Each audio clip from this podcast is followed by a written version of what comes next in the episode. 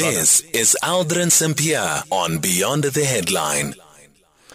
11 minutes after 5 o'clock. In conversation next with uh, Jan Vermeulen, who is the editor at My Broadband. Wireless Access Providers Association says load shedding is killing 5G in South Africa. 5G has been sold as more efficient than LTE. However, cellular towers that use 5G use more power than LTE. This means network providers are now spending more money on diesel to keep the towers running, increasing production cost. Are we likely to see cell phone companies ditching 5G to save on production costs? Jan Vermeulen now joining us on the line. Jan, good afternoon, and thank you so much for making time for us. Is that even a possibility?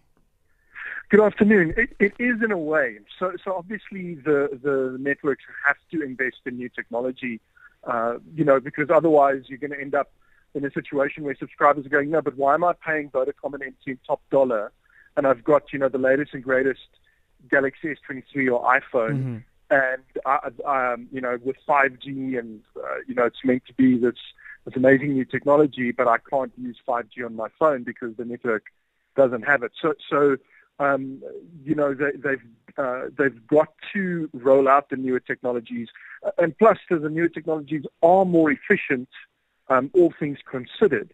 Um, but uh, what we are seeing happening is that uh, during higher stages of load shedding, uh, the networks are definitely turning 5G off to try and conserve battery power, uh, which is which is really unfortunate that that you know um, we're in this situation where they've got to choose between um, you know uh, conserving battery power or offering customers uh, you know the, yeah. the, the latest technology that that's in the tower. It's there to be used, but to conserve battery power they um, in some areas it's not everywhere but in some areas they, they have to switch off so what, what, does it mean that some towers have a hybrid model? Yeah uh, so so some towers will have 4g and 5g okay. Um, but but also um, you know like the the way that they they plan their backups um, this is why you find that your connection degrades or you know you struggle to get through or whatever the case might be uh, because uh, you know in, an, in a sort of more urban or suburban area, you might usually have three towers covering you, and so the networks go, we can afford to keep one of those towers up, and so that tower they'll spend a you know couple of hundred thousand rand that it takes to to build batteries into it to make sure that it's got diesel when it hits mm. stage six load shedding and so on. So so in other words. Um, they the the you know the if, if for example there's a 5G tower in the area um, then that might be the one that they, they, they you know, don't recharge with diesel and all that stuff. Yeah. So they'll focus rather on the 4G one. So, so just, just quickly, then, in conclusion, what does this mean for the industry that has been calling for the digital migration to happen and, of course, the auctioning of the radio frequency spectrum that has been taking place as well? The idea was that the industry will benefit in the billions, and, of course, consumers would benefit from that as well. But then, when we're facing issues of load shedding and 5G having to be switched off so that we can go to LTE, what does this mean for the industry and its revenue? Yeah, so so um, it's a, it's a complicated answer to that question. So let me try and start from the beginning. So yeah, the auction happened. The networks invested billions. They they, they all, all um, and that money went straight into the fiscus, right? Mm-hmm. So so um, the networks paid the government uh, essentially a tax that went straight to Enoch Godongwana's income statement uh, for the spectrum. So so billions of rands.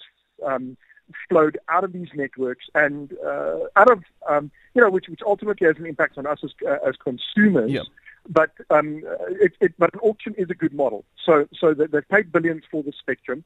Uh, they are using it already, um, and uh, but um, we've already seen the consequences of of load shedding because Vodacom and MTN have announced increases to contract prices um, at the start of the year.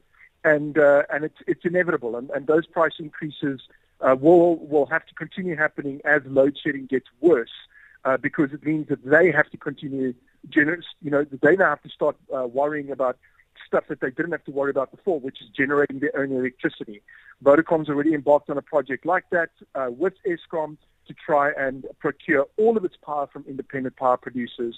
Um, it, it's tricky, which is why they need Eskom in on the project and and um, uh, the the more of that the networks need to do, the, the, the, the you know the and the more expensive it is for them to uh, access electricity, the higher the prices will Yeah. naturally have to become until we reach a, a kind of end game state where they're no longer dependent on Eskom and things can normalize again. Thank you so much for your time. Jan Vermeulen is the editor at My Broadband.